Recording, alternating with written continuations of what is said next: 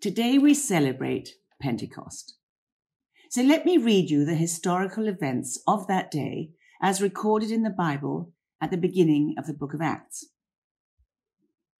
When the day of Pentecost came, they were all together in one place. Suddenly, a sound like the blowing of a violent wind came from heaven and filled the whole house where they were sitting. They saw what seemed to be tongues of fire that separated and came to rest on each one of them. All of them were filled with the Holy Spirit and began to speak in other tongues as the Spirit enabled them. The events of Pentecost, what actually happened, were extraordinary. Leaping flames, howling gale force winds, a cacophony of languages. These things were experienced, they were seen, they were heard, they were felt. Little wonder a crowd gathered, amazed and perplexed, we're told, asking one another, What does all this mean? You could hardly blame them for wondering if the disciples had been drinking. At which point, Peter jumps to his feet, raises his voice, and begins to explain. And remember who this is. Only weeks before, this man had been cowering furtively, denying point blank that he'd ever known Jesus at all. And now, bold as brass, he preaches possibly the greatest sermon of all time. Let me explain this to you, he says. Listen carefully to what I say. These people haven't been drinking, as you suppose. It's far too early in the morning for crying out loud. So, what's all this about? I think three things are going on here. The Holy Spirit was poured out. Exactly as Jesus himself had predicted in his last conversation with his disciples, when he said, You will receive power when the Holy Spirit comes on you, and you will be my witnesses in Jerusalem, in all Judea and Samaria, and to the ends of the earth. Pentecost is all about power. Nobody who reads these accounts could possibly doubt it. In fact, centuries before, way back in the Old Testament, this had all been anticipated. The prophet Joel had prophesied In the last days, God says, I will pour out my spirit on all people, both men and women. Samuel, the prophet, prophesied to King Saul the Spirit of the Lord will come upon you, Saul, in power, and you will be changed into a different person. And now, the same Holy Spirit has been poured out, unleashed in a startling new way, and so much so that these ordinary people have received God's power because the Holy Spirit has come on them. And so we have Peter changed from a coward to a champion, from a pathetic little figure to a preacher extraordinaire, and all within the course of a day. And you see, the same thing is happening even today. Lives are being transformed, bodies healed, nerves steadied, demonic powers broken, marriages rescued, families strengthened. We're hearing stories all the time about wonderful things that have been doing as the Spirit of God is poured out. A friend of mine was talking to someone on the phone recently, and it turned out that this was a young nurse and she was suffering from a cracking migraine. And so, of course, my friend said, Well, let me pray for you, there and then, over the phone. And as she prayed, the headache went, her eyesight cleared, she felt fine, and she went straight back to work, back to the ward. Another occasion, a young man who was, well, really, uh, what was it, struggling with terrible toothache. And I can't imagine anything so awful as that sort of toothache and no access to a dentist. And so this other fellow, who actually was a stranger, but he was part of the church and he was praying for this fellow over Zoom. And he said, Well, do let me pray for you, which he did. And the toothache vanished in the moment. Wonderful things. Ordinary people, ordinary people praying for the sick, ordinary people caring for the broken-hearted, feeding the poor. And now, of course, remarkably enough, thanks to the combination of the internet on the one hand and the Holy Spirit on the other, people are finding faith. People are being helped and encouraged. People are being healed. Conversations are being had with lonely people, people who would otherwise be forgotten. All thanks to the outpouring of the Holy Spirit in an even new, refreshing way. And so on the day of Pentecost, the Holy Spirit was poured out. Wonderful. Secondly, on the day of Pentecost, the gospel was preached. As so often with Christianity, experience is followed by an explanation. They go hand in hand. And so we have Peter here beginning to preach. This brusque, uneducated, unlettered fisherman now has a new level of energy, a new ability to do things he could never have done before. And with this new power freshly unleashed upon him, he presents the crowd with the gospel of Jesus, what we sometimes call the good news of Jesus. And he does it in a way brilliantly ordered, rationally argued, masterfully presented. And I suppose that was one of the most immediate and dramatic results of the Spirit of God having been poured out. Now, essentially, Peter's sermon was all about Jesus. This phenomenal figure this man, Jesus, who lived an exemplary life and died an excruciating death. H.G. Wells once wrote this. He said, I am a historian, I'm not a believer. But this penniless preacher from Galilee, he said, is irresistibly the center of history. Albert Einstein, whose own background, of course, was Jewish, he said this No one can read the Gospels without feeling the presence of Jesus. His personality pulsates in every word. The Russian writer Dostoevsky, I believe, he said, there is no one deeper, no one lovelier, no one more sympathetic, no one more perfect than Jesus. And I have to tell you, I am with Dostoevsky. Peter highlighted several aspects of this man Jesus. He spoke about Jesus and his life. He said this Jesus of Nazareth was a man accredited to you by God by miracles, wonders, and signs, which God did among you through him, as you yourselves know.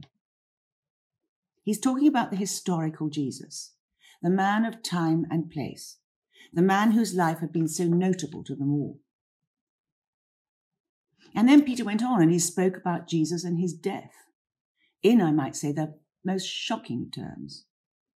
This man, he said, this Jesus, was handed over to you by God's deliberate plan and foreknowledge, and you, with the help of wicked men, put him to death by nailing him to a cross. He rebukes them. He spares them nothing. He has the crowd hanging their heads in shame, and rightly so, recognizing the outrage to which they had all contributed so recently. They had offended God by slaughtering his only son just weeks before. Peter is persuading them of a brutal truth. He's rebuking them for their sins against God himself. He's appealing to them to hear him, to respond, to escape the judgment which is their due. No wonder they were cut to the heart, we're told. And they said to Peter and the other apostles, Brothers, what shall we do? Peter also spoke about Jesus and his resurrection. God raised him from the dead because it was impossible for death to keep its hold on him. God has raised this Jesus to life and we are all witnesses of the fact. Jesus' crucifixion was not a defeat, it was a victory. Because he was a conqueror, he could be the liberator. And this was illustrated, wasn't it, quite recently on VE Day, when we celebrated the Allies having conquered the enemy, the Nazis on mainland Europe. Liberation was only possible because the enemy had been defeated and victory had been secured. And in the same way, Jesus is the supreme conqueror, the supreme conqueror of death, and thereby the ultimate liberator from its power. And so it was only at Pentecost that Peter was given the power and the ability to explain the real meaning of Easter, the resurrection of Jesus. What's been described as a robustly bodily event, leaving a definitely empty tomb behind it. And having raised him from the dead, more than that, God exalted him, lifted him up, raised him to his right hand on high, the position of ultimate absolute authority. One of the early Christian um, figures, an early church father, as they call them, was a man called Athanasius, and he lived and worked in the fourth century. And he wrote this If we were to try and number the achievements of our Saviour, it would be like gazing over the open sea and trying to count the waves. And I think that's what Peter's doing here. He's numbering the achievements of our Saviour. But you know, there was still more. Peter goes on to explain that it was Jesus who has sent the Holy Spirit. It says, He has received from the Father the promised Holy Spirit and has poured out what you now see and hear. In light of all that Jesus was and did, is and has done, in light of the fact that it was all at the Father's instigation, according to his purposes, his foreknowledge, his, if you like, forward planning. In light of it all having been through the power of the Holy Spirit. In light of all this, given all this, Peter's conclusion then rings out. Therefore, he says, therefore, be assured of this God has made this Jesus, whom you crucified, both Lord and Christ. It's fantastic. It's wonderful. It's the preaching of all time. That God raised Jesus powerfully from the dead establishes that he is the one true Lord and King, over all and for all time. The gospel is the good news of the kingdom of God the rule and the reign of God, which was supremely established in the coming of Jesus, who lived and died, was raised, who now reigns at the right hand of God, from where he has poured out the Holy Spirit. So, on the day of Pentecost, the Spirit was poured out. On the day of Pentecost, the good news was preached. And here's the third thing. On the day of Pentecost, the church was born. The church was born that day as a result of the Spirit having been poured out and a direct result of the gospel having been preached. As people heard it all explained, we would say that the Spirit of God fell on them and they realized the enormity of their need. They realized they were in dire straits and they were cut to the heart. And their cry was, What hope have we got? What hope is there for us? What on earth shall we do? And Peter's reply was, of course, life changing for the 3,000 people who responded on that day alone. He said, Repent and be baptized, every one of you, in the name of Jesus Christ, for the forgiveness of your sins, and you will receive the gift of the Holy Spirit. It's interesting, isn't it? And it's very clear in Peter's sermon that coming to Christ, putting your faith in Jesus, putting your trust in Him for all time, and receiving His Holy Spirit, they go hand in hand. One just doesn't happen without the other. And as all those people repented, as they acknowledged their sin, as they recognized their need for saving, as they received forgiveness for all that was past and hope for all that was to come, as they turned away from their old way of life and began to identify with a new community of believers and indeed adopt a fairly radical lifestyle, so the church began. The church was born. It was a pretty subversive, dangerous thing to do if you were a Jew living under Roman occupation. And you remember, Peter said, Save yourselves from this corrupt generation. And it remains a brave thing to do not just to swim with the stream, not just to go with the flow, but to repent, to turn around, to go in another direction, to humble oneself, to face up to sin, to admit one's need, to sign up and to join in. But the rewards and the repercussions, I have to tell you, are without measure. To believe and to belong, oh, it is just such a relief. And not least during these most disorientating of times. There's everything to live for. There is such freedom to be lived in. And what Paul wrote to the Philippians is so true. For me to live is Christ, to die is gain. And how fascinating, isn't it, that when Peter goes on to describe the new community, the church as we know it, it's as a community whose life is organized not around political power or military might imposed from above, not around violent revolution brought around from below, no, but it's a community based on love for one another. That was the most distinguishing characteristic of the church as it began. And some of the earliest onlookers were recorded as having observed, see how these Christians love one another. And that's supposed to this day to be the chief characteristic of the church. Men and women from all over who are drawn together by the person of Jesus and the power of the Holy Spirit and the love of the Father to love one another. They became a community around whose life was, uh, was um, shaped around a very different way of doing things, a very different pattern. The apostles' teaching, fellowship, the breaking of bread and prayers. And we're told that as the church, as these new believers gathered together, as they lived this life, they praised God. They worshipped Him. They had everything to praise Him for. They enjoyed the favor of the people, and the Lord added daily to their number those who are being saved. And we might go on to say He's been doing so every day since then. So, do you see? Pentecost is a great day. It's a great day to respond to Peter's explanation of the gospel, how Jesus saves and transforms us, how he can forgive us our sins and set us free, how he can give us everything to live for and indeed to die for.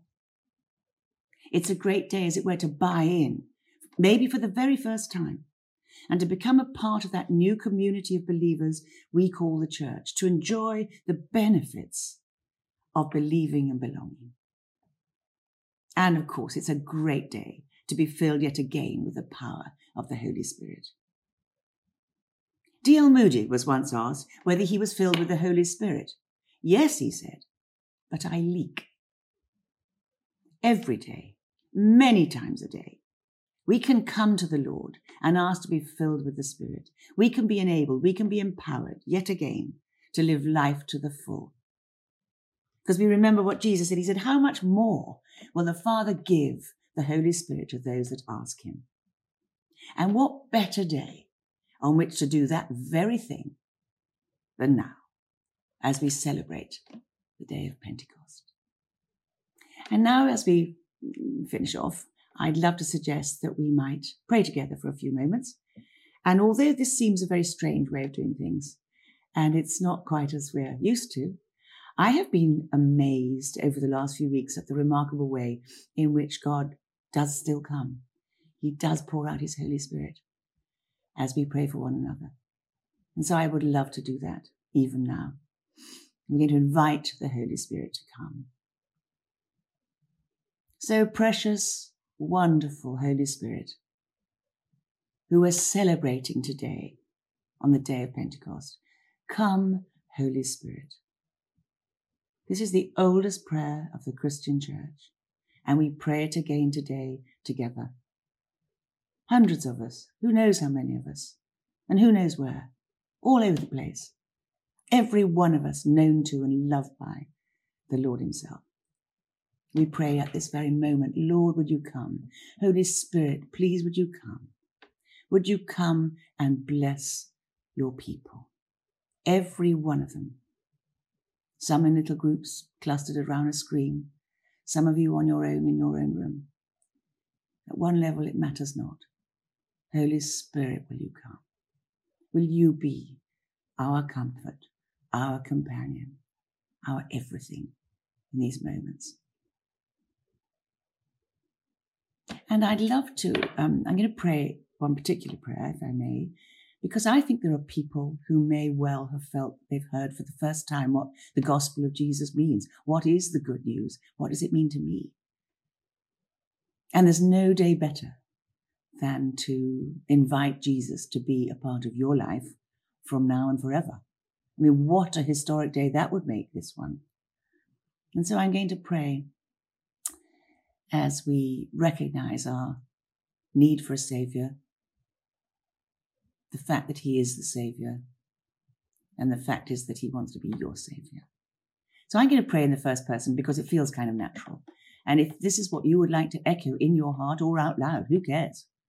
God knows. Then let's pray. Lord Jesus, I thank you for who you are and all that you've done. I thank you that you are indeed the Saviour of the world, who went to the cross and who died, that my sins would be forgiven and I could be set free. I recognize my need. I recognize so much that I regret. I recognize my need to repent and turn round and ask you from this day forward to become a part of my life. Lord Jesus, would you come into my life? And would you fill me, as you have said, with your Holy Spirit, giving me everything to live and to die for from this day forward? Amen. Amen. Wonderful prayer to pray. And we invite you, Holy Spirit, to carry on, to carry on what you're doing. And Lord, even as we've talked about them, we pray for these physical things that are afflicting so many people during this time. We pray for people with that um, tendency to migraine. We pray for people who have headaches even now. We pray for people with toothache. We pray for those with aching joints from not having been out and about, not having done as much as they would normally do. I pray for people who are struggling with, with skin conditions sometimes brought on just by being nervous or, or, or anxious, but physically manifested on your skin and causing you irritation and distress. Lord Jesus, by the power of your Holy Spirit, in this moment, I pray for that power to come on those bodies. We break the power of headaches, the power of toothaches, the power of aching joints, the power of uh, the, the, the affliction of irritations on the skin by your Holy Spirit, given your power, would you come and do these things and bring relief and healing right now? And Lord, I pray too. I pray for those who are struggling with inner stuff, deep anxiety, real distress, awful grief, not knowing what's going to happen next, financially stressed, emotionally stretched to the nth degree, struggling with all sorts of things we could never have imagined or anticipated in these days. Holy Spirit, you're not confounded. Loving Heavenly Father, you know just what's going on with us. Lord Jesus, you're right here in the middle of everything with us. Would you make your presence known in these moments? Come, Holy Spirit. Come, Holy Spirit. And may the peace of God, the peace of God, which passes all understanding, it's beyond being rational, it's beyond being natural, it's be, beyond being expected or drummed up. It's the peace of God, and it passes all understanding. May it keep your bodies and your souls, your hearts and your minds, every part of your being in the love of God. And Lord, may we just pray together the blessing, may the blessing of the Father, the Son, and the Holy Spirit be with you on this wonderful day of Pentecost and well beyond it. And all the people, wherever they are, said, Amen. Amen.